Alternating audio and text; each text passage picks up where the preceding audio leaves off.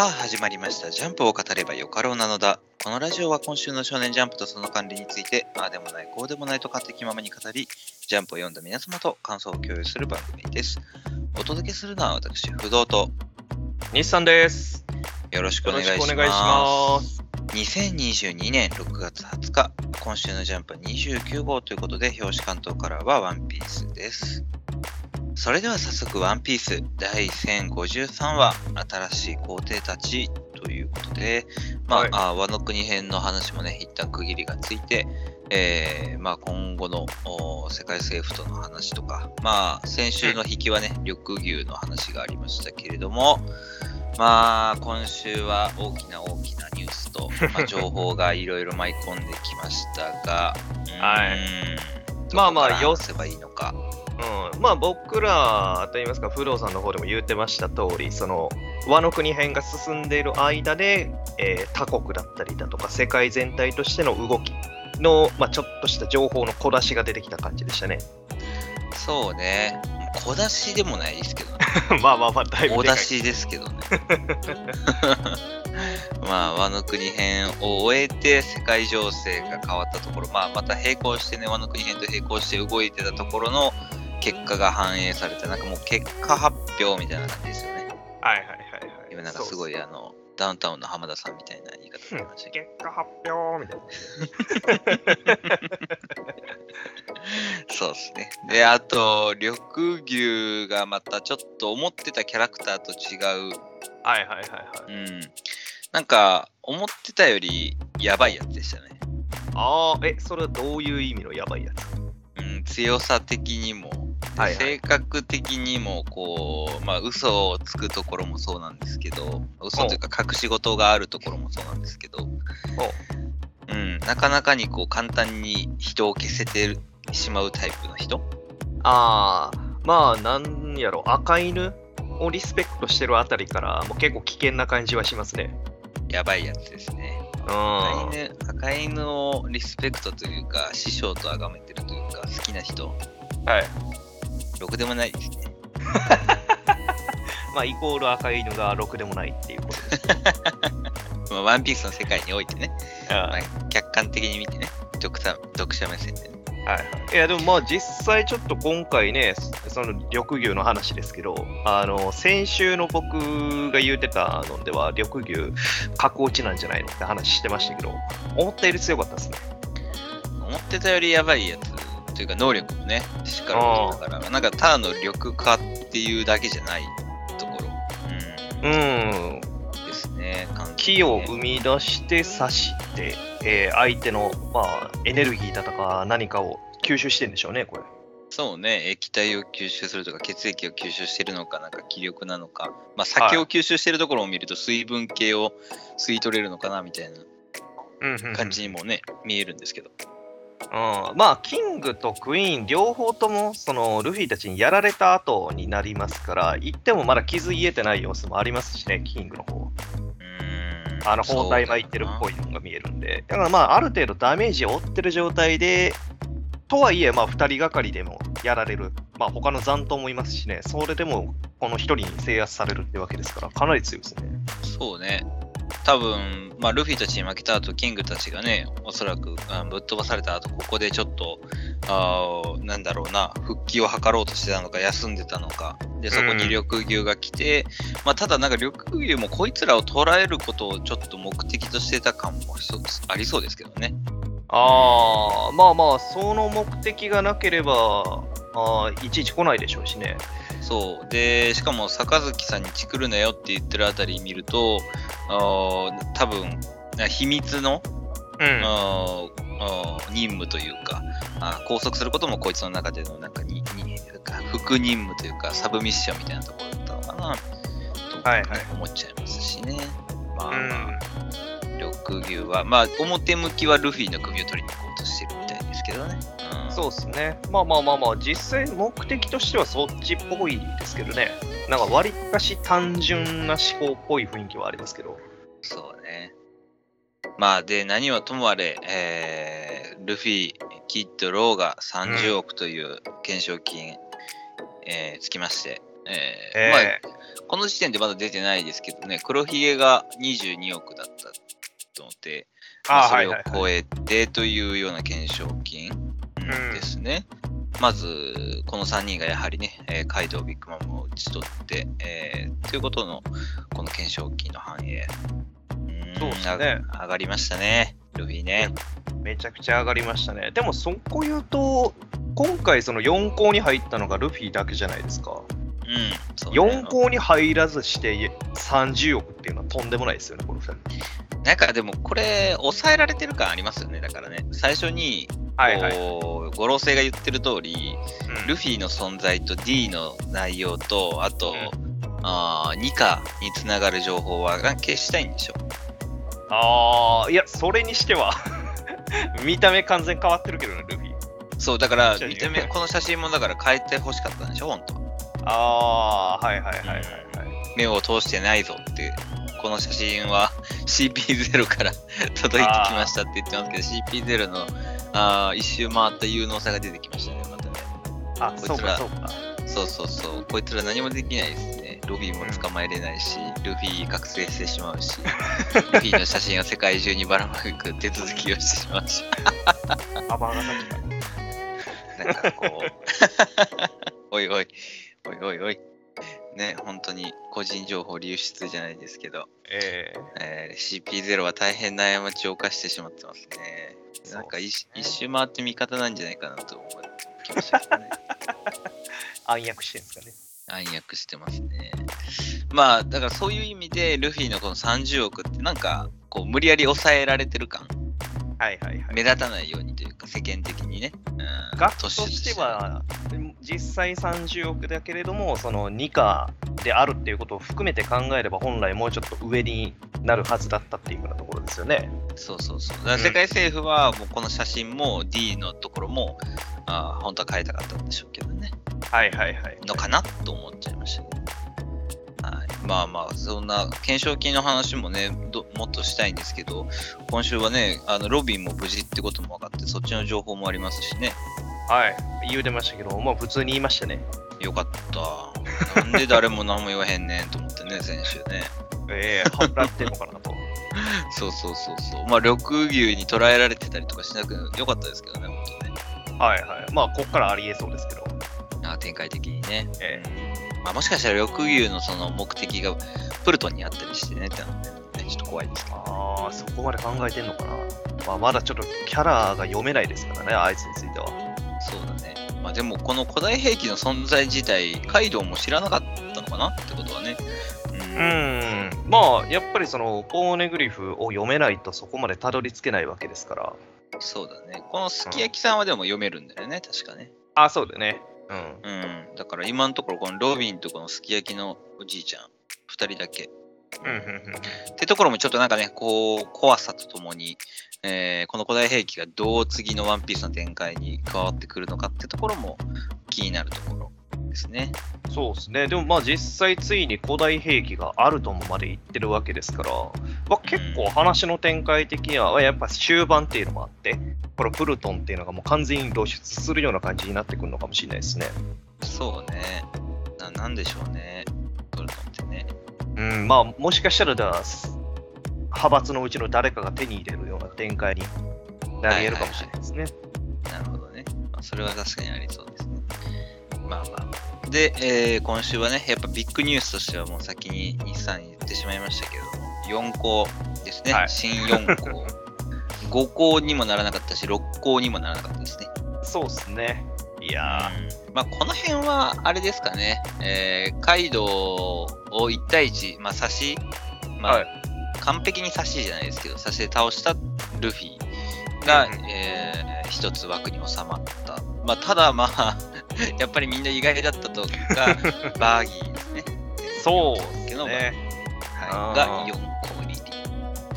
まあ、やっぱりその前の話の段階で、その海賊島のところのんで、なんか戦闘が行われてましたけれども、あそこで、まあ、大活躍を遂げたってことなんでしょうね。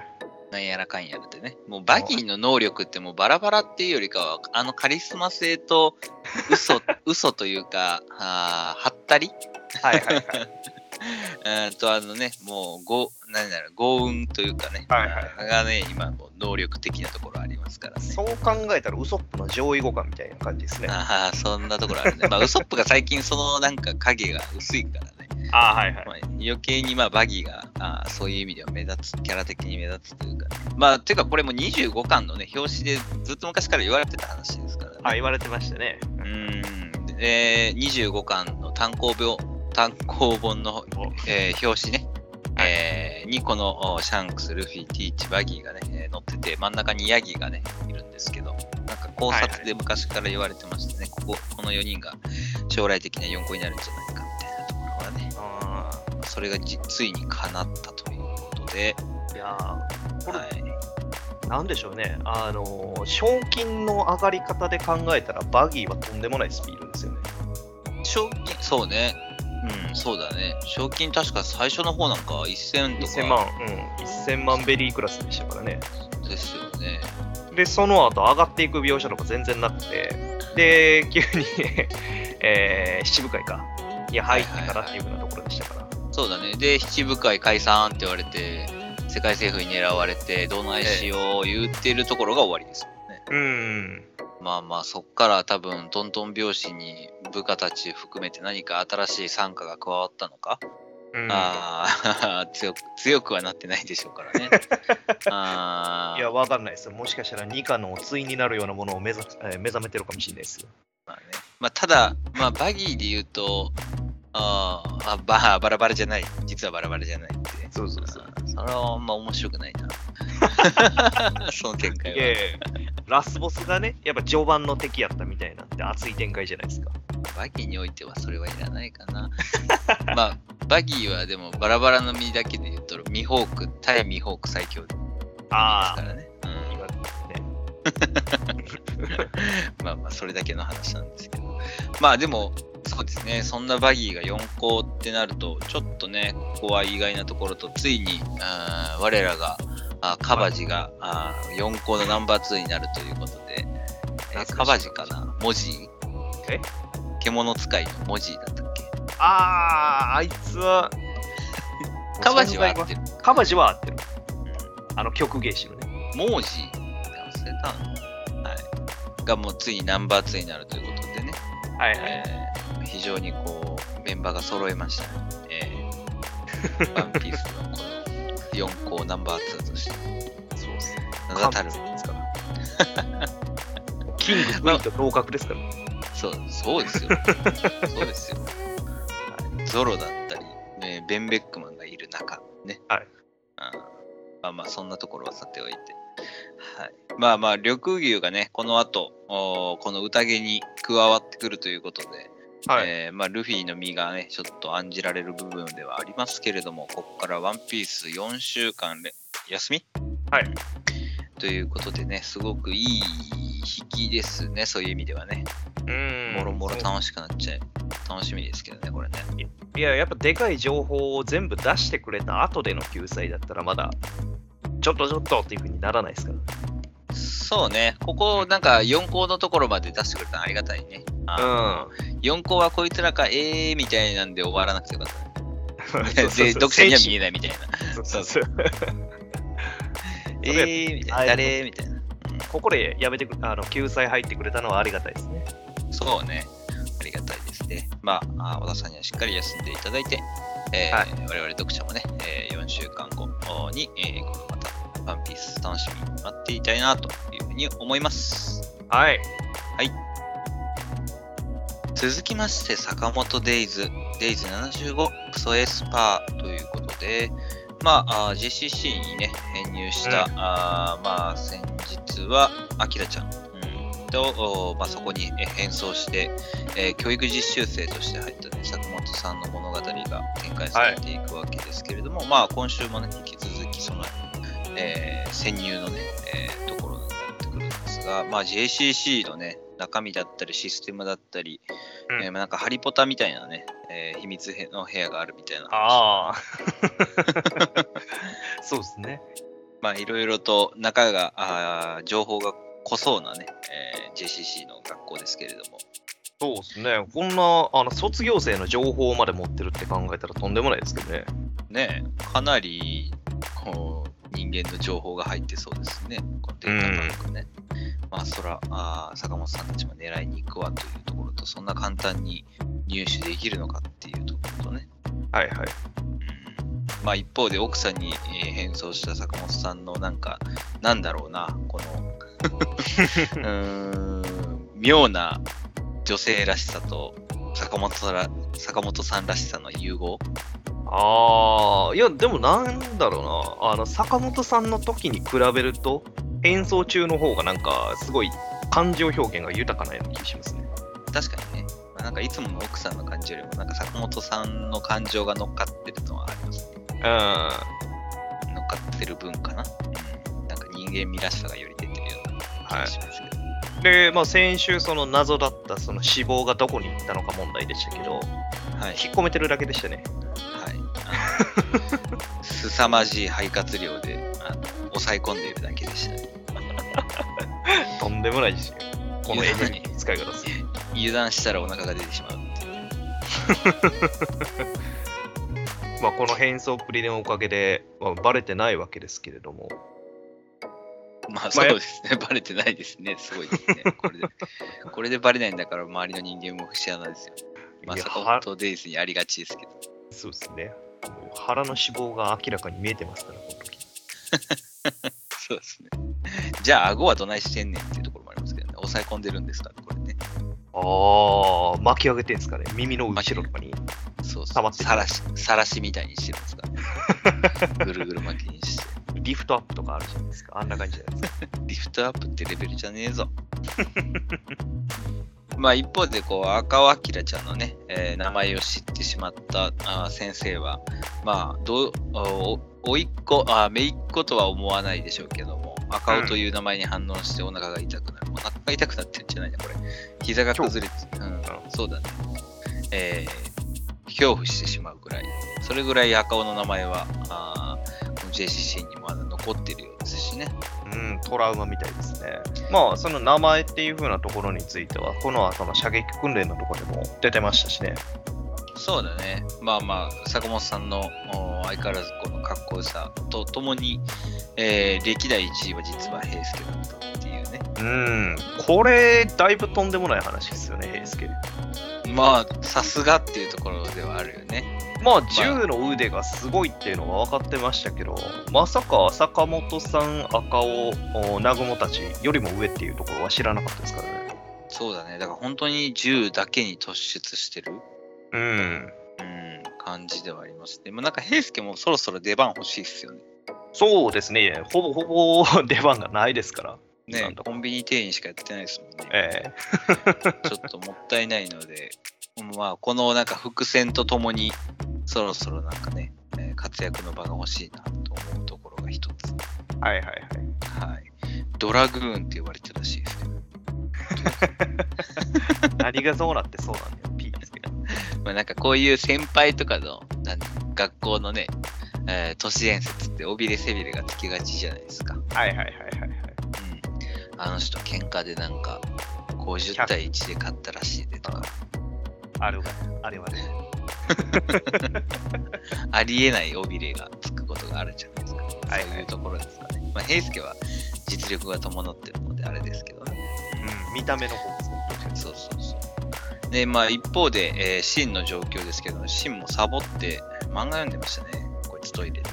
そうですね。情報探ってんのかな情報を探ってるっていうか、単純に学校生活楽しんでる感じありますね。そうね。学園生活に憧れというか、あーなんかヤンキー漫画に憧れがあるのかな。学校あるあるで、もうこれ書いてあること、購買ダッシュやってますからね、こいつ。お前、チェックリスト 図書館で昼寝と、仮病で部活休み、上級生に締められる。授業中、多分サボって寝るとかもやったんでしょうね。なるほどね。いろいろやってるんですね。まあまあ楽しんでるのはいいんですけど、働けしんっていう感じがしましたけどね。坂本さん頑張ってますよっていうね。そうっすよ。こいつだけ学生生活。まあ、一日じゃなくてもいいですからね、真に限っては。まあ確かにそうですね。学生ですしね。まあなんかそんななんか目がいつも以上にこうキラキラしてるシーンとね、青春を感じてるらしいですし、まあ一方で、えーここで出てきましたね、セバナツキ、セバ真冬の兄貴かな。うんそうですね、えー真冬が確かインフルエンザで本試験に入れなかったみたいな話でしたよね。に対して兄貴は、まあ、普通の本試験で受けてたっていうところですか。はいはいはい、そうね。で、まあ入学してたんでしょうけど、まあ一方でね、えー弟は今スラーガーに取られてしまってるので、まあ多分データバンクの情報入手とともに次のスラートの展開、真冬の奪還とか、トラマの奪還とか、あーその辺になってくるのかなと、その時に多分このセバあー兄貴とね、えーうん共に行動するのかななんていうふうに思いますね。そうですね。まあ、こいつ一回スラー側について、えー戦いましたから、実際その会った時にどんな行動を取るのかっていうのがちょっとわかんないですけどね。まあ雇われみたいな感じでね、研究所のところで、えーうんバトルがありましたけど、まあ、金次第で寝返りそうな感じもありますけど。まあ雇われですしね、ただ、まあなんか性格的にもそんななんか難しいというか、あーやばい敵ではないと。はいはいはい。仲良くなりそうですけどね、言い方合ってんのかわかんないですけど、そううまくやれそうですけどうんまあまあ、そんなところで、この JCC のところもね、なんか面白くなってきましたね。学園生活含めてキャラクターも出てきて、えー次の展開が気になるというところで、またね、次の坂本デイズ、楽しみにしていきたいなと思います。はい。続きまして、僕のヒーローアカデミアナンバー356敵についてということで、えー、まあ、バーサズオールフォーワン、で、まあ、エンデバーとかね、えー、まあ、つくよみ、えーまあ、ジローちゃんの助けもあって、えーはい。まあ、なんとかね、ホークスがあーマスクを割ったわけですけれども、オールフォーワンのね、マスクを割って、えーどうだというところからの今週の展開は、まあ、そらね、先生 堀越先生も休むわっていうぐらいの画力、はいはい。うーん凄まじい画力というか、表現力というか、いやー、よかったっすね、今回。面白かったですね、今週もね、本当に。まあまあ、うんなんか加速度的にどんどんこの最終決戦面白くなってくるね。なんかもう、燃えつぎ、燃え尽きてしまうんじゃないかっていうのが心配になるぐらい。はいはいはいはい。うんもう全速力ですね。なんか今もう堀越先生がこうエンデバー化してる感あるよね。なるほど。うん、もう燃えようとしてしまう。そうそうそう。歪んじゃってる。いい意味でね。もちろんいい意味でね。そうなんですよ。まあ、そんなエンデバーみたいに歪ん歪んではないですけど。まあ、今週はそう。ですね。やっぱりオール・フォー・ワンのちょっといろんな知識もありましたけど、まあ何はともあれ、このツクヨミの、おーラグナロックのパンチもかっこいいですしね。ブラック。そうっすね。はい。これオール・フォー・ワンに食らわせるっていう。のを大金星ですね。本当になんかね、こう、これも含めて A 組のこの成長力というか、うんあーうわーラスボスに一撃食らわせるまで来たかっていうのがちょっとだいぶ嬉しくなりましたね。そうですね。しかも今のは避けなければならない攻撃とまで言うてますから、まあ、かなりのダメージを負う攻撃だと判断されてますし。そうですね、うん本当に。で、まあ、しかも今週やっぱ驚きだったのが、オール・フォー・ワンのどうやら今の持ってる能力、うん。個性を使う個性かな、はいはい。複数個性がね、えー複製品、うん。まあ、要するにオリジナルをはい。今、死柄木に与えてるんですね。まあまあまあ、そうでしょうね。描写的にもそんな感じはありましたから。これでも言ってたかな？僕らのあれかな？認識違いだったのかな？あー、でもまあ、やっぱりその、戸村の方に移行していってるっていう風な話はあったはずですね。ね、それが完全に今こっちは複製品ということでじあの支配する権力がどうも弱いらしいと、うんうん、そうですね。そうそういうことで個性たちが反逆するうようになってしまったということなんですね。まあこれは当然ヒーロー側にとってはね、えーいい話ではあるんですが一方でじゃあ死柄木側がっていうのは怖さとして残る、はいはいはいはい。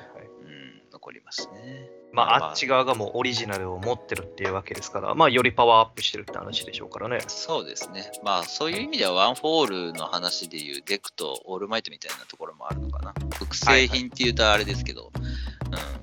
どんどん、まあ、劣化していくっていうかね。そうそう、継承してね。ままあ、オリジンがデクに移って、まあ、もう残り火がおあオールマイトに残ってたみたいなぐらいの話なのかなとも思いますけど。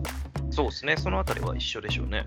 はい。で、まあ、またね、あーそんな追い込まれた、あーオール・フォー・ワンが放つ、うんこの一撃、一撃とも言えないな、これ何撃だっていう。まあ、マスクの回収とともにね、はいはいはいはい。とんでもないですね。まあ、ということは、やっぱりでもマスクかなり弱点みたいですね。そうですね、これ、僕も最初見たときなんか分かんなかったですけど、一応マスク取りに行ってんですね、これ。そうマスク取りに行って、マスク取りに行く道中で、行かんといてっつって、手伸ばしてる攻撃なわけですね、これ。まあ、手なのか職種なのか、なんか結構硬質化されてそうなあれですけどね、職種ですからね。はい、で、まあ、全員ぶっ刺そうとしてるぐらいの感じでしょうね。うんまあ、ここでもやっぱり、こう、うわーって思うのが、ホークスは、あの、つくよみと次郎ちゃん守ろうとしてるんですよね。そうですね。で、さらにそれを守ろうとしたエンデバーっていうところ、この2人のがいいですね。ときましたね。やっとエンデバー起きましたね。いやー、先々週でしたっけ？あの、すげえ情けねえ顔してるって言ったのは。口がね、バガーっと開いてそう、あの、あのショートとね、ダビのことを思い出して、うん、なんて情けないんだ俺はみたいなね、ことを言ってましたけど、全部自分のせいじゃないかみたいな落ち込みから、今週のこの、まあ、なんだろうね、やっとエンデバーらしい火のつき方。はいはいははいエンデバー、まあな、なんか、なんだろうな、プロヒーローの中でもエンデバーって多分一番過去が深掘りされてるというか、キャラクい。ターが、うんあの、掘られてる、うんヒーローなんじゃないかなって、改めて思うんですけどね。そうっすよね。なんだかんだ堀越先生からの愛を感じますよね。そうですね、感じますし、こう、読者も、おエンデバー頑張れにどんどんどんどんこうなりつつある。最初、うんなこいつ、腹立つ親父やな、みたいな。とんでもないやんけ、こいつ、みたいなところからどんどんどんどんエンデバーが描かれていって、みんながエンデバーをこう応援してくる読者がね。あそういう構図になってるっていうのが、こう改めて、なんか思い知らされたというか、ああ、なるほどなっていう感じですね。このヒーローアカデミアの物語を追っていく中でそうですね。まあやっぱりそのオールマイトっていうのも、まあめちゃくちゃそのしんどい中で頑張ってくれる強さっていうのはありましたけど、弱さっていうのがあんまり見えないタイプでしたから、そこに対してエンデバーはまあ弱さだらけのところがあったんで、そうですね。うんオールマイトはそういう意味ではもう完璧超人、欠点がない、まあなんか超越した存在みたいな描かれ方。まあもちろんその中でね、いろいろ弱さだったり、はい。苦労してる部分だったりっていうのは当然描かれてきましたけど、まあ世間的にはそれいうのが出されてなかった。でも一方でエンデバーは過去に問題があったりとか、うん。まあね、息子の話もそうですし、いろいろ懺悔しないといけないところもあったりとか、はい。あーまあ、そういう意味で人間らしさが、間違いを犯す人間らしさが出てたで、まあそのね、今回の今週の話で言うと、まあ学生時代のね、エンデバーの話。はいはい。うんで、自分の原点っていうところが何なのかっていうところ。まあもちろんね、オールマイトに対する羨望とひがみがあったというはいところもそうですけど、まあ、何よりも自分の弱さが一番の敵。うんそうエンデバーはね、自分でも改めて認識できた。あーそれを、お自分の弱さだけを呪い続けて、あーそれで燃や心を燃やすことですね。はい。まあそんなエンデバー右腕を失ってしまいましたが、う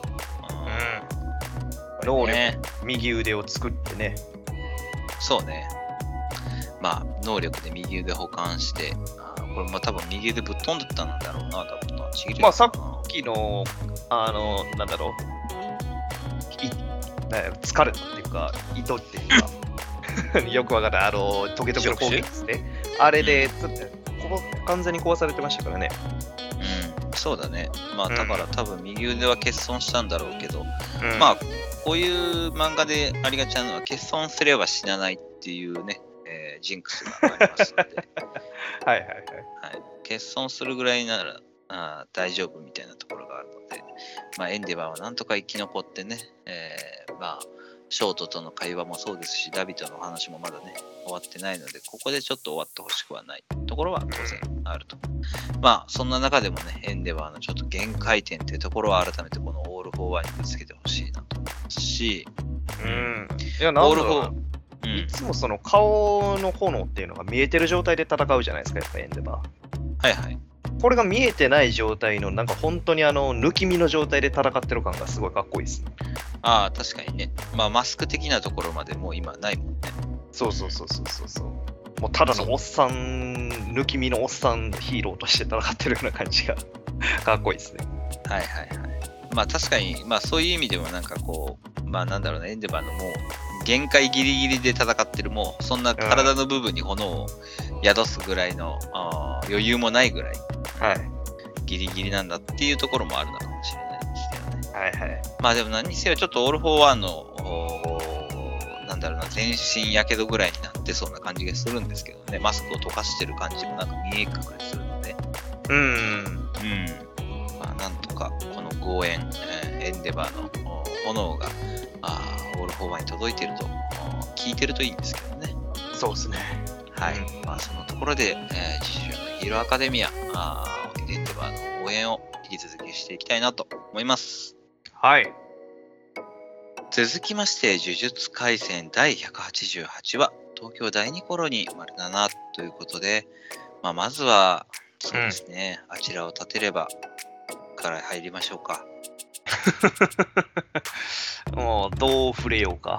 非常に深い、えーこの歌詞といいますか、あーはい。あの、あれですね、背中の毛を濃いねと言われてしまった女性の、ああー8年前のお彼氏に向かった、あーこうなんて言うんでしょうね、えーちょっとこう、なんだろうね、恥ずかしさも含めて、えー吐いたセリフというか、あ描かれたこのね、作詞、はい、はい。いですか、もう、もう行きましょうか。いいんじゃないですか。まあパパヤパヤパヤ。なんか言い動かないですけど。パパヤパヤパヤ。久々に聞きましたね。まあ、8年前にね、背中の結構いいねと言われた、あーこの人のね、えー作品ですね。はい。平栗ピータさん。これが流れるんですね。無敵時間ね。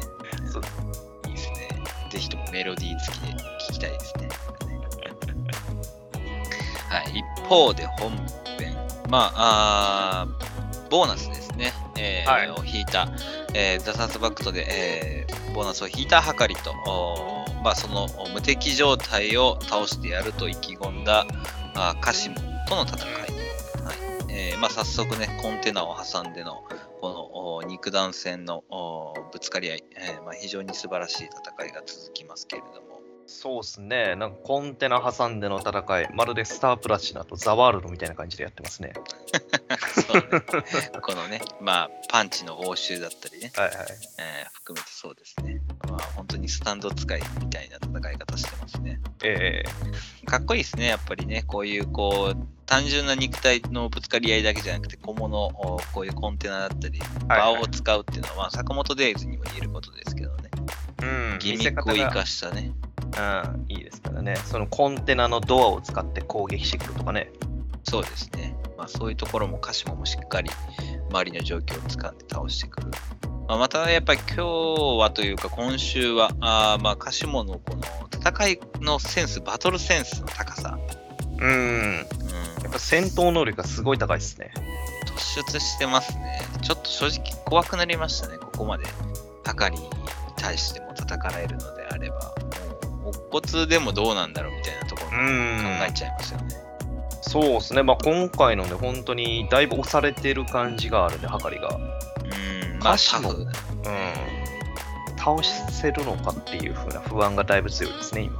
そうなんですよね。まあ、ほとんど、こう、なんだろうね、ダメージを負ってるかもないですしね。そうそうそうそうそう。ダメージ描写が、なんだろう、食らってはいるけど、大したダメージって感じがしないんですよ。そうね。まあ、また、この戦闘の経験もおかなり豊富そうでね、えーうんいかに強力な反転術式使いでも一撃で頭を潰せば死に至るところも知っている。うん、まあ、過去にあったんでしょう。そういうけバトル経験もね。はいうんで、まあ、重力は原田が反転術式は盾も当てますっていうような、なんかまたこういう知見もね、あったりしてね。はいはい。まあ、非常にこう戦いながらも、歌詞もセンスが光る。まあ、一方で、はかりも 壊れたそばからあー鼻から重力を吐き出させて、はい、はい。まあ、受けたあーこの鹿島のね、稲妻をいなすわけですけれども、うん。対応速度が速さですね。早いですけどね、ギリギリですね、これでね。うん。無敵状態ですら倒される恐れがあるっていうのはすごいですね。いや、本当にそうですね。結局これで生前葬は失敗したわけですけど。まあそうですね、あのカシモが言ってた生前葬、まあ、無敵時間で倒す、うんまあなんか微妙なところですね、ちょうど今週はね、えー入院に溜めたこのお稲妻があー直線上にいたハガリのお脇腹をえぐるという展開になってしまったわけですけども、はい。まあ同時にね、ボーナスラウンドが終わってしまって、えー無敵時間終了ということで、まあこれは無敵時間に倒したと言っていいのかどうなのか、あやふやなところですけど。まあまあ、あの、ダメージを負って、その反転術式が間に合わんタイミングでダメージを負ってしまったっていうところですね。うんまあ、そういう意味では本当に完璧なタイミング終了とともに、うん。えーまあ、ここをね、えー再生しないような形で。まあ、今週どうなんだろうね、これ、測り。まあはいはい当然、死ぬとは考えにくいものの、まあ、あーここで査察バクトを打つのであれば、1回目での大当たりを引くとはいいうはい。展開がやっぱり見たいは見たい。うん、そうですね。ここでいきなりの大当たりみたいな。まあでももう一回転目でもう大当たりでもしない限り、こんなんもう演出見てる暇もないやねんって思ってそうっすねしまいますけどね。うん、すぐ死にそうなぐらいですからね。本当にね。ちょっとかなり怖くなってきましたね。はかりがここでえ消えてしまうんじゃないか、リタイアしてしまうんじゃないかっていうとうんまあただなんかまあ希望があるとするとまだあのスペシャルビッグ大当たりを見てないんですよね。あー77はいはいはいうんそうですね。はい、どういう言い方が正しいのかは、あですけど、3-7。37って言っといた方がいいかな。37をまだ見てないんですね。はいはい。私鉄純愛列車に関しては。まあ、それをちょっとお見せてもらいたいなというのがあるので、ここの査察バクト、死んでもかけるそのバクトに、えーそれが出てくるのかっていうところかな。そうですね。まあ逆に言うとそれをしなければもう死ぬっていう風なぐらいのレベルですからね。結局その、うだねうん、大当たりして決めきれてない現状があるんで、まあ、それこそ言うように3-7だとかをやってさらなるバフだとかを期待しないと倒しきれないって感じがありますからね。そうだね。まあ前もちょっと話したけど、結局こう、はかりの技ってはかりらしくなく、受け身なんですよね。不死身になるはいはいはいはい。っていうのが、まあ受け、受けの姿勢というかね、えー攻撃でじゃあ相手をダメージを負わせれるかって、うん意外とそうでもない。攻撃力が少ないんで、まあ、耐え切りつつ相手のダメージ蓄積を、まあ、期待するといいますか、そんな感じの戦いですからね。そうだね。まあもちろん格下とかね、シャルルみたいな相手だったらワンパンでボコって終わりみたいなとこあるんでしょう。まあ素の力も当然強いんですけど、えでもこういう格上のカシモみたいなのと当たった時に、不死身は不死身だけども、こっちの攻撃はなかなかダメージが与えにくいみたいなね、えうんうんうん測りレベルをもってしてでも。それが非常にこう、なんか見てて、えー心苦しいところではあると。はいはい。まあ、なので、やっぱり、その、まあ、スペシャル大当たり3-7で、えー攻撃のバフ、うん、攻めのバフっていうのがちょっと期待したいところでは当然あります。あーまあ読み手としてもね、そのあたりっていうので、新たな、まあ、戦い方を見せてほしいところではありますね。そうね、見てみたいね。なんかいうか、はかりのザザズバクトもうちょっと見たいなって思っちゃいますけどね。全演出をね。うん、そうそうそうそう。ここでリタイアはしてほしくないな、キャラクター的に。まあ、カシモも当然ちょっとそうなんですけどね。えもうカシモはもういいじゃん。ここで一回逃げて、またスクナと会おうやって思っちゃいますよね。ー まあ戦闘狂ですから結局、まあ、スクナと戦えたらベストなんでしょうけど、満足できる相手とやり合えたら、こいつもいいんでしょうね。まあいいかもしれないですけど、キャラクター的にちょっと残っといてほしい感はありますね。はいはいはい。こういうキャラクターはね、ちょっと、後々のベジータじゃないですけど、味方になってくれたりすると嬉しいんでね。はいはい。はい。まあそんなところで、えーこのはかりの最後の、最後のか、うん、ザサスバクと死んでもかけていく、その姿勢引き続き、えー楽しみに待っていたいなと思います。はい。続きまして、青の箱、シャープ57、私は知ってるということで、はいはい、えー、続きまして、ルリドラゴンですね。おうん？タイトルコールはどこ行った？ありがとう、ありがとうございました。青の箱、今週もバドミントンやってますね。えー、ガッツでやってますよ、今回。まあ、先週よりもバドミントン要素が増えてるぐらいですけど。そうですね、もう配球みたいになってきましたね。セリフなしでのこのスポーツ描写が。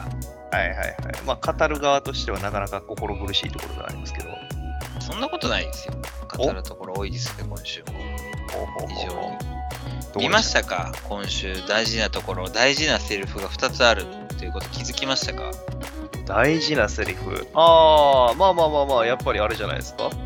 あの、千夏先輩のね。そう、今週はやっぱり大輝に対するひなちゃんとお千夏先輩の、えー差、はいはいはい、そういうところをちょっと見せられてしまいましたね。あーちょっとこれは、あーまた、あの、千夏先輩有利みたいな感じの話の展開ですけれども、はいはいはい。はい。まあ、ひなちゃんが知っている大輝。まあ、こんなあー大輝は初めて見てし見たというね、ひなちゃんに対して、えーずっと見てたんだよというような、あー私だって見てたんだよという、チャンス先輩うーん。ですね。この差がちょっとお出てしまった。まあ、クラブをね、クラブ活動を通じてね、見てた、あーチャンス先輩だからっていうのももちろんね、朝練とかもありましたからね。そうですね。しょう。しょうがないっちゃしょうがないんですけど。まあそんな中でもやっぱりその大輝の、まあ、練習風景だとかっていうものをしっかりと見てたっていうところが、なんだろうね、本当に大輝に対しての思いはこっちの方が強いぞみたいな感じの見せつけられてますね。そうね。まあ、この辺が、あの、この前友達に言ってた知らない人じゃなかったっていうところは、こういう気持ちのところから来てるんでしょうね。えまあ、大輝っていううん後輩がいて、えークラブも熱心に朝練やって頑張ってる子っていうような感じでね。まあ、そんな子がどんどんどんどんと、なんか、なんだろうね、自分と距離が近くなってきて、まあ、今、そばにいるわけですけれども。うんうんまあ、そういう意味でも、千夏先輩にとっても、ちょっとこう、なんだろうな、思い入れがあるというか、感慨深いというか、あー応援したくなる大輝に対する気持ちが大きくなってるっていうのは、そういうところにもバックボーンとしてあるのかもしれませんね。うん、そうですね。まあ一緒に住むにあたっての理由にもなったっていうところですね。そうね。うん。まあ、一緒に住む理由はお母さんの話ですけどね。はい、まあまあ、もう一つの理由というか、まあ安心してる理由というかね。安心、まあ、住める理由っていうかね、一緒に住んでも問題ないと思える理由っていうところかな。うん。まあ、ひなちゃんはね、まあ、幼馴染とはいえ、こういうところの大気のお顔、表情あは、まあ、ちょっと知らなかったというところもあって、あー行って遅れてしまった、はい。えー、行って遅れてしまったひなちゃんであるわけですけれどはい。まあ、この辺ちょっと、やっぱり千奈先輩の方が有利かなと思ってしまいますね。うん、まあまあ、あの、見てた部分としての違いっていう風なところはあると思いますけどね。その普段の大輝っていうのは昔から見てるのは、やっぱりひなちゃんの方ですから。まあ、それはね、そこはそうなんだけど、全力出してるバドミントンにおいては、やはり、うん、千奈先輩の方がその表情を見てるっていうところかな。うん。まあ、漫画としての見せ方といいますか、演出ですかね。そうですね。はい。まあ、気づいたらバドミントンの話一つもしてませんけど。心理描写しかしないです。まあまあ、あの、先週ちょっと予想してた通り、やっぱり大輝がちょっと、お力を出してきた感じはありましたね。バドミントンそうね。追い上げてきましたね。これはまあ、ユサを倒して、ユサルートですかね、これはね。おおまさかのユサが大気にあの好意を抱くパターンですかね。ああ、三角、四角関係ですね。なんで？え？あ、そうか。下流先輩も入れたらよ。ああ、五角五角形。五角形。相関図どないなん？めんどくさいな。ややこしいな。まあでも、そんなところでね、大気の、おなんだろうな、日々の積み重ねがちょっと発揮、えーできてきてるということで、はいねえー練習試合、どういう展開を迎えるのか、また、あーちゃん先輩、ひなちゃんの心境やいかに、うん、応援が効くのかというところ、まあ、引き続き来週の青の箱も楽しみにしていきたいなと思います。はい。続きまして、ルリドラゴン第2話、また学校でね、ということで、まあ、新連載第2弾、2話目、えーということで、まあ、先週ね、えー角が生えてしまった、遺伝で角が生えてしまった、あールリちゃんに対して、えーまあ、学校でね、火も吹いちゃったわけですけれども、うんまあ今週は、まあ、なんだろうな、どういう話だっていうのも特にないんですけどね。まあ、そうっすね。いや、ないい意味で。うん。まあ、まあその、まあ、なんだろう、火を出すっていうことから、この今の、その、ルリちゃん自身のその心境、不安さだとかっていうものを吐き出すっていうふうなところの、まあ、描写なんでしょうね。そうだね、すっきりしましたっていうところも含めて、そうだね、ルリちゃんの今の不安だったり、そういうなんか、もやもやっとした感情も含めて、意図して吐き出してしまって、よし、学校に行くぞというようになった展開、今週。まあもうなんていうかな、こう、まあジャンプにおいてこういう漫画は確かに珍しいなとは思うんですけど、はいまあもう本当に日常系でやっていってほしいですね、ここまで。まあここまでというかまだ2話目ですけど。はいはいはいはい。いいんじゃないですか？異世界ドラゴントーナメントいらないでしょ 変身とかね、いらんでしょう変ね。身とか。うんうん特にいドラゴン。クローとかなんか出してこないんで大丈夫ですよ。そのうちね、翼生えて、うんえーまあでもなんか翼生えたりとか角生えたり、まあ角生えたとか、翼と尻尾とか生えたりとかありそうですけどね、これね。ああ、まあ実際どこまでその流化していくのかっていうところは気になるところではありますよね。そうだよね。なんかどんどんどんどんこう、竜神化していって、あの、うん世間との壁を感じたり、こうなんか人外扱いされてしまったりとかいう、はいはいそういうおどろおどろしい漫画でもないですしね。そうですね。まあなんかそういう読み切りありましたけど。ありましたね、それは。うんまあ、いなんかこの世界では竜に対する割とお知見もあるらしく、そうですね。なんかね、えーまあ、病院で少し見てもらうこともできる。まあなんか現代だったらなんかもう実験材料にされてしまいそう。まあこの辺りはなんだろう、あの読み切りの方がそこまで深掘りされてなかったからかもしれないですけど、まあちょっともう、なんだろう、あの、世界観としてはちょっと竜が浸透してる感じはあるのかもしれないですね。まあそうだね。竜、うんそ まあそうなんだろうね。竜が存在するっていう時点でね、うんあるのかもしれないですね。まあ今週はまたお母さんと竜のなんか関係性みたいなところもちらっとね、分かったりしましたが、まあだいぶうーカカア天下ですね。はいはいはいはい。まあそうですね。で、あのー、竜自体もね、その読み切りの時にちょっと姿まで見えてましたけど、ちょっと影で隠してはいますが、一緒っぽいですね。まあほぼ一緒でしょうね。もうガチ、うんガチ竜ですね。ガチ竜。はい。まあこれは読み切りの方を見ていただいたら、あの、2021年ウィンター号でちょっと被害になってますけど、はい、ガチガチの竜なので、うん。非常にこうお父さんとお母さんの関係性がより気になってしまうぐらいの竜なんですけど、はいはい。はい、まあそういうところでね、まあ、遺伝が、あまあ、まだこの角だけ出てきただけでマシだなと思うくらいですけど、まあまあまあまあ、角だけで済むんだったらいいですけど、まあさっき言ったように尻尾とか羽とか、なんだったら鱗とかってなってくるとね、結構不便といいますか問題になってくるでしょうしね。そうね、それもあるだろうし。ね、まあ、火を吐くっていう能力もね、火の吐き方、ま あ火の吐き方を覚えなさいっていうのはまあ面白いですけどね。まあまあまあ、こうしたら入ってしまうっていう風なものが分かれば安全だろうって話なんでしょうね。なんかもう初めて酒で酔っ払ってこうリバースの仕方を覚える子みたいな。それぐらいな感じですけどね。うん、ロードチングのスプレーなら白麗っていう。そうそうそう。なんか我々で言うところのそそれに値するのかな。あるじゃないですか。こうなんか河川敷で走っていくときなんか多分僕そうですもん、これ。限界点とあ限界限界点に達した時の僕これですね。あー、この河川敷が排水溝ですね。そうそうそう。あ、やばい、出る。おろろろみたいな。はい、すいませんでした。はい。まあ、そはい、すっきりしました。そうそう出たっつって。それに近いのかもしれないですね。あー、すっきりしたって。本当にあれすっきりするんですよね。そうですね。あれも確かに喉痛くなりますしね。何と比べてんの？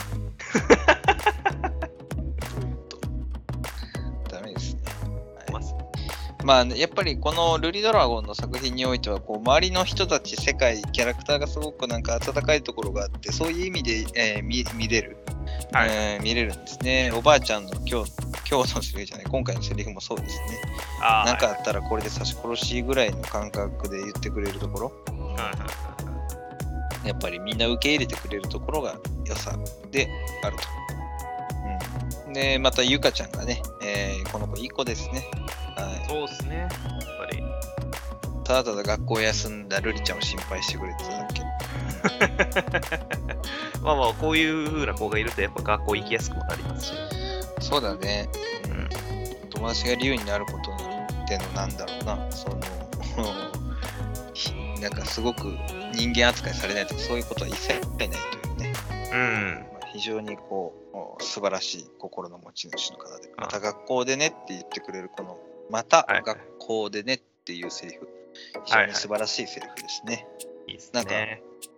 大人になって染みますね。なんか、あのーガッシュベル出して恐あ縮なんですけど、はい、あセリフであるじゃないですか、また明日、はいうん。そうそうそう。あのセリフが僕もすごく好きでね、はい。大人になって染みるんですよね、この、えー子供のセリフって。おおっさんになって。ああ、これからちゃんと言おうか？また明いいで日な。す。いや、いいです。え？合わないし、なんで？会うつもりもないし。なんで？ちょくちょく会ってるやろ。まあこういうね、なんだろうね、子供らしい、えーまたあー会おうねというこの約束が入ったセリフっていうのはね、えーはいはいはい。いいですね。まあ、そうね。癒されます。はい。うんまあまあ、本当に心穏やかに読める漫画でいいっすね、こういうの。そうなんですよ。うんまあちょっとなんか、昨今のジャンプ、まあまあ、ずっと言ってますけど、珍しいタイプのね、漫画なので、はい。こういう枠は枠でね、もうなんかすでにネットのなんか情報とか見てても、ルリドラゴンすごく人気上がりそうな気はするので、まあ僕うんも個人的に好きですし、えーはいはいこのままアニメ化まで走っていってほしいですね。まあまあ、いけるでしょうね。この題材的な部分も含めても。うん。まあ、ただ、まあ、あのーやっぱりこういう日常系は日常系であれど、難しさはありますよね。まあ、そうですね。マンネリ化っていう問題がそう。マンネリ化せず安定して割とこう面白さを感じてくれる一話完結、うまあ、一話完結でもないか一話をを書き切るっていうのは、うんうん何かこう仕掛けがないといけないのかなとは思いますけどね。まあ、その辺のバランスっていうのは本当に難しいですからね。そう下手に恋愛系入れれないし下手に男キャラを出してルリちゃんとの絡みなんかすると品種を買う人たちもいるかもしれないし、バトルにも当然いけないし竜がガチガチで出てきても難しい。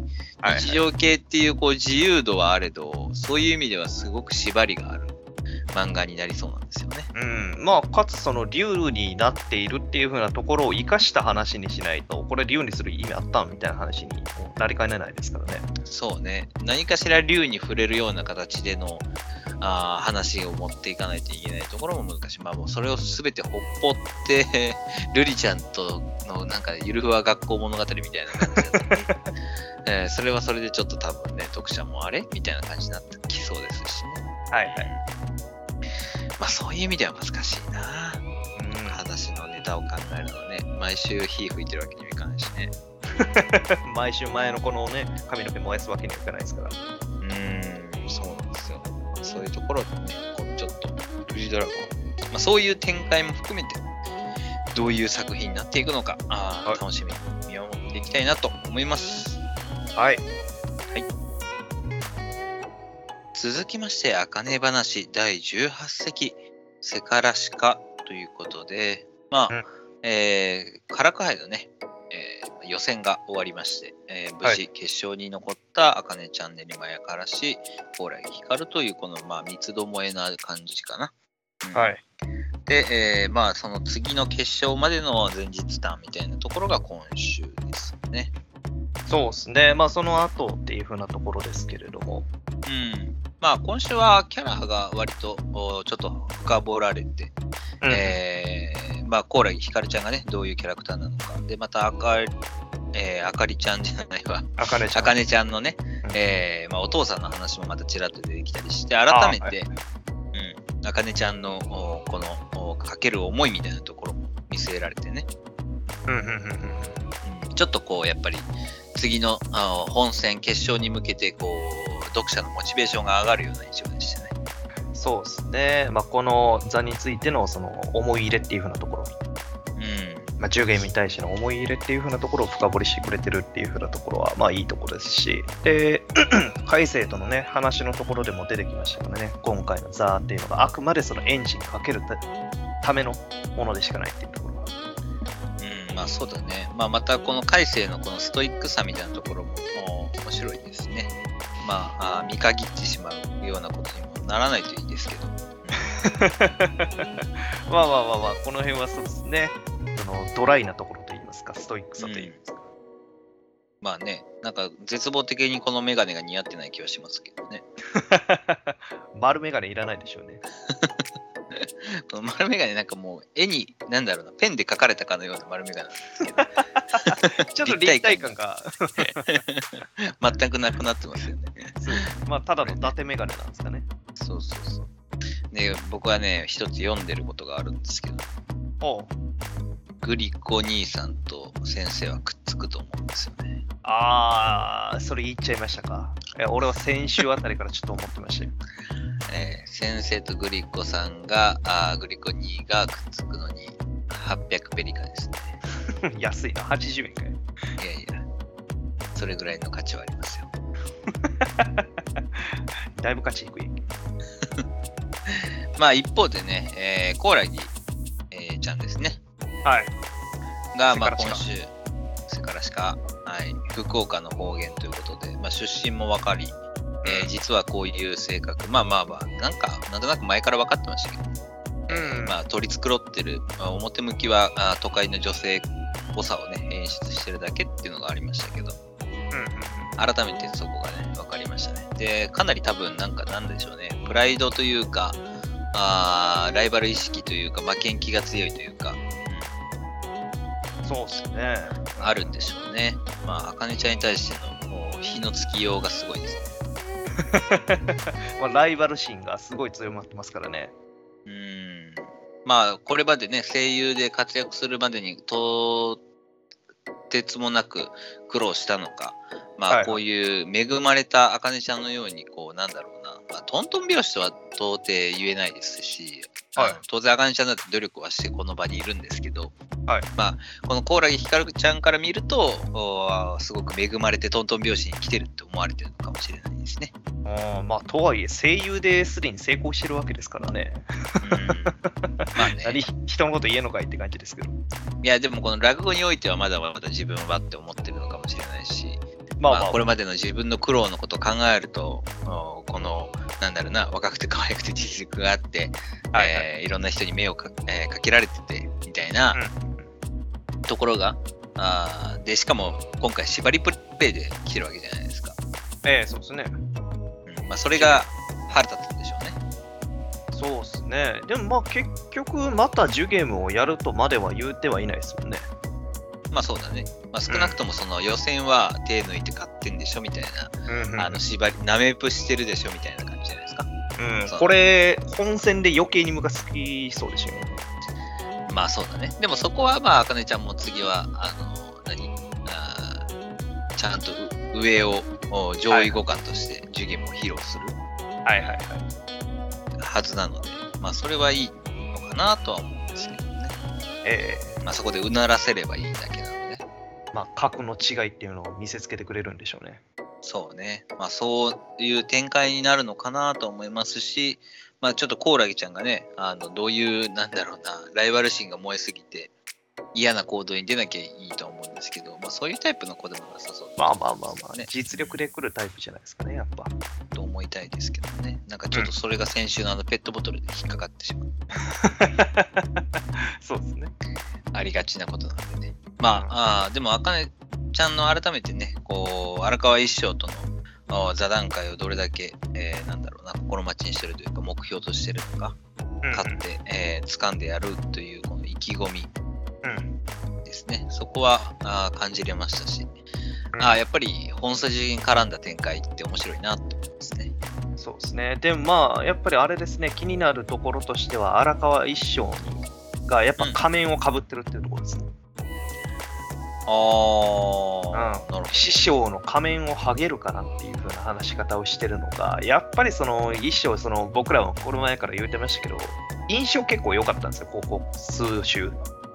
うん顔出してる時の印象っていうのが。まあ、その顔出してる時の印象を剥がされるような、まあ、悪い部分だとかっていう風なところが、まあ、知ってんでしょうね、海星も。ん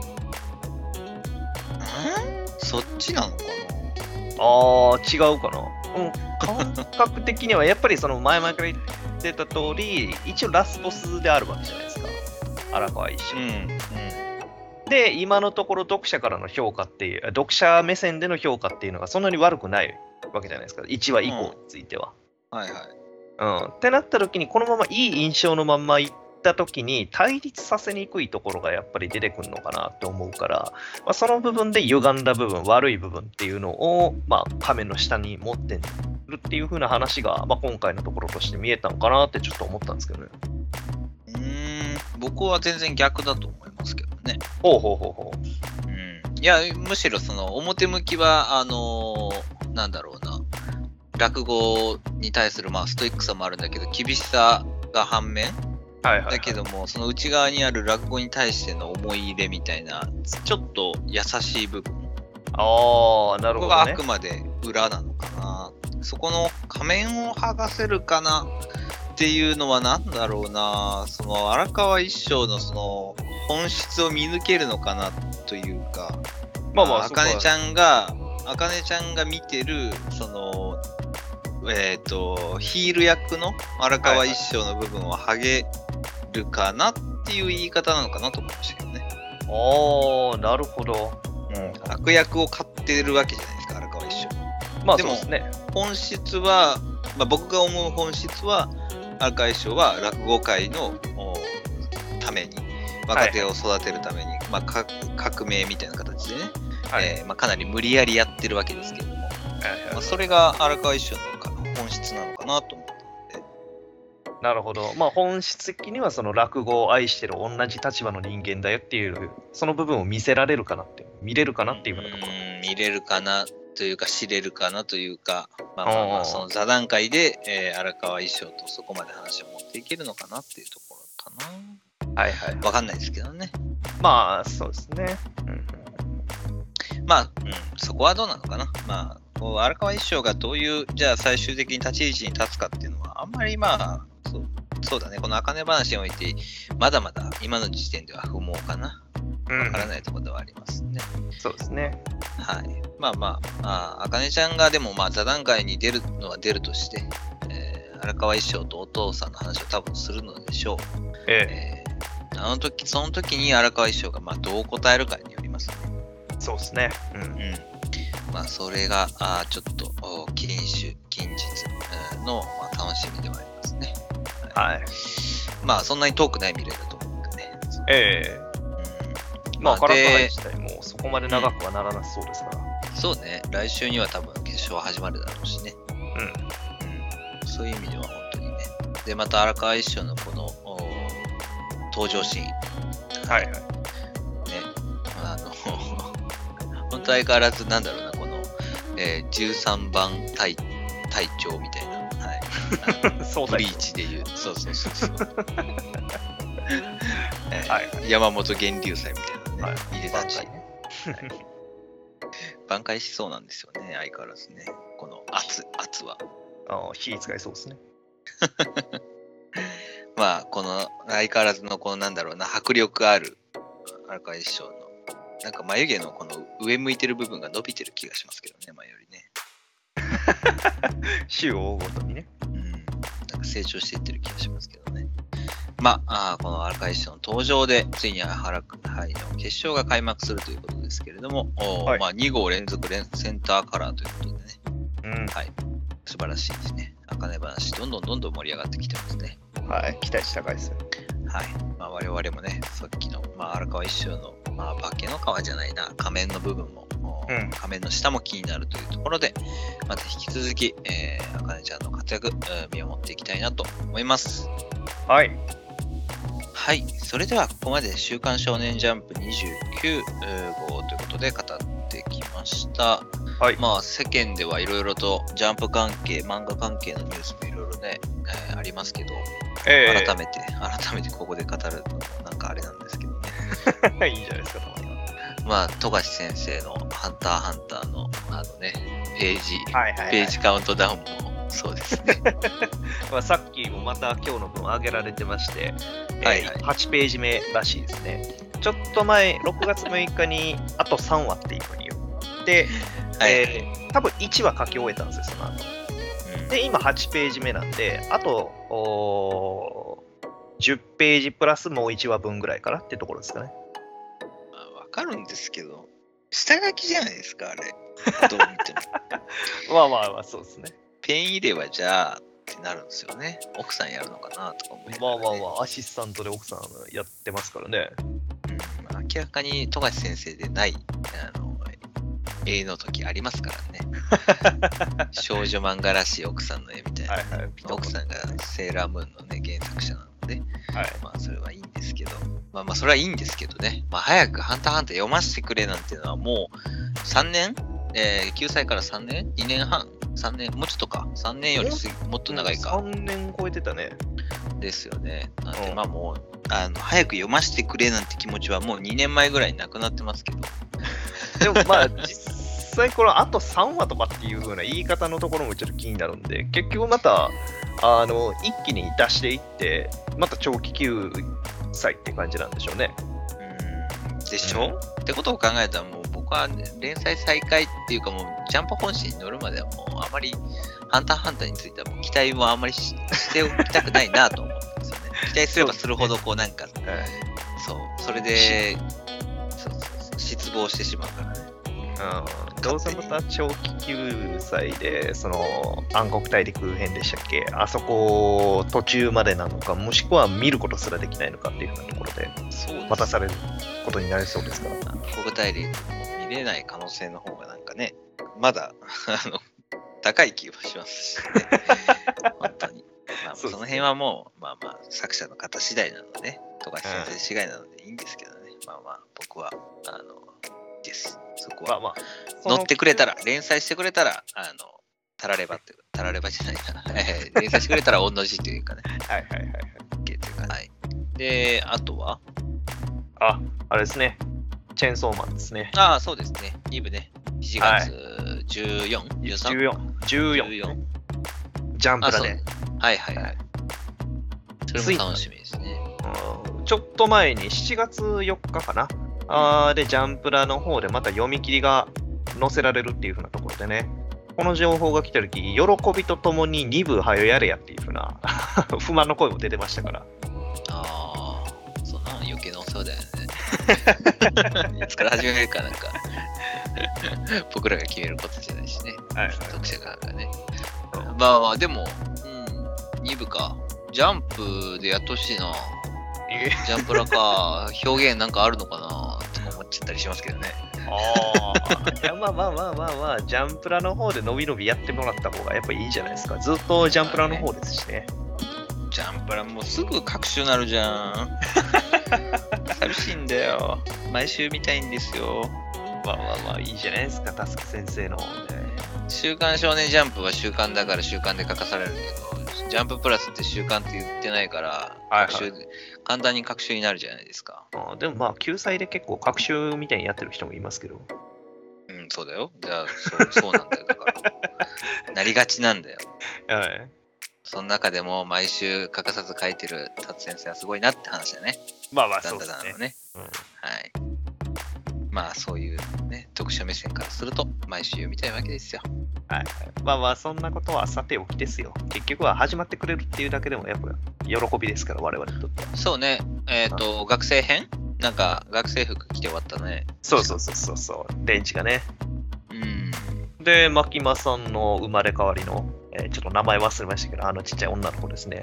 はいはいはい。そうだね。との同居生活とか、なんかその辺もあるんでしょうね。ああ、そういうストーリーになるのかな。どうなるんだろう。全然想像つかないや。うん、また焼肉エンドはやめてほしいところですけど。本当にね。そうだね。それは確かにそう。まあでもなんか、ジャンププラスだからいろんな表現できそうだな、自由に。まあ、確かにジャンプラやからこそ焼肉園のができたとも言えますから。そう。生姜焼きかえー生姜焼きだったっけ？あまあ、またその辺も踏まえて、チェーンソーマンもまた読み直さないといけないですね。2部に向けてね。あ。はいはい、そうですね。うん。はい。そんなところで。まあ、来週30号、6月27日発売ということで、まあ、ヒロアカ呪術、ワンピース以外ですね。まあ、いつもね、グッズが揃ってますし、あかね話も2号連続センターカラーで、カラーがはい、本戦も楽しみなところ。はい。はいはい。まあ、ルリドラゴンもね、えー23ページ大蔵ということで、表紙関東からは坂本デイズ。うん。まあ、漫画もね、単行本も130万部突破ということで、おお、青の箱と接点じゃないですか？すごいですね。うんあ青の箱が頑張ってるとも言えますけど。そうですね。青の箱は、まあまあ、そうね。まあ、坂本デイズはどっちかって言ったら、少年向け？うんうん。青の箱はまあ、女の子でもね、まあ、問わず、はい。うん、男女いけるのかなと。そうねう、ん男女問わずって感じはしますけど。まあ、そんなところでね、来週のおジャンプもお引き続き楽しみにしていきたいなと思います。はい。はい、それでは今週お届けしたのは、私、不動と、日産でした。ありがとうございました。バイバイ。バイバイ。